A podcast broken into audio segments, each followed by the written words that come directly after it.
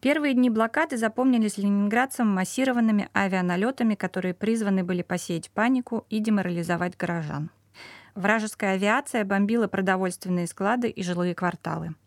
В дневниках и воспоминаниях тогдашних жителей Петроградской стороны художника Александра Грязнова, телефониста Павла Мульханова, историка Дмитрия Лихачева и писательницы Натальи Барониной упомянут один из первых таких обстрелов. Оживленный перекресток на пересечении Геслеровского переулка, нынешнего Чкаловского проспекта, и Большой Зелениной улицы подвергся обстрелу в ночь с 10 на 11 сентября 1941 года. Три бомбы упали прямо на перекресток. Одна попала в нынешний дом номер 18 по Чкаловскому проспекту.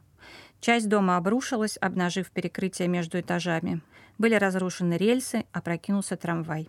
Бомба повредила водопроводные трубы, и вода начала разливаться по перекрестку. Также затопила одно из подвальных бомбоубежищ вместе с находившимися в нем людьми. Местные жители, в том числе и художник Александр Грязнов, поспешили к месту катастрофы с лопатами и помогали устранять разрушения. Первые обстрелы сентября стали знаком того, что война пришла в город.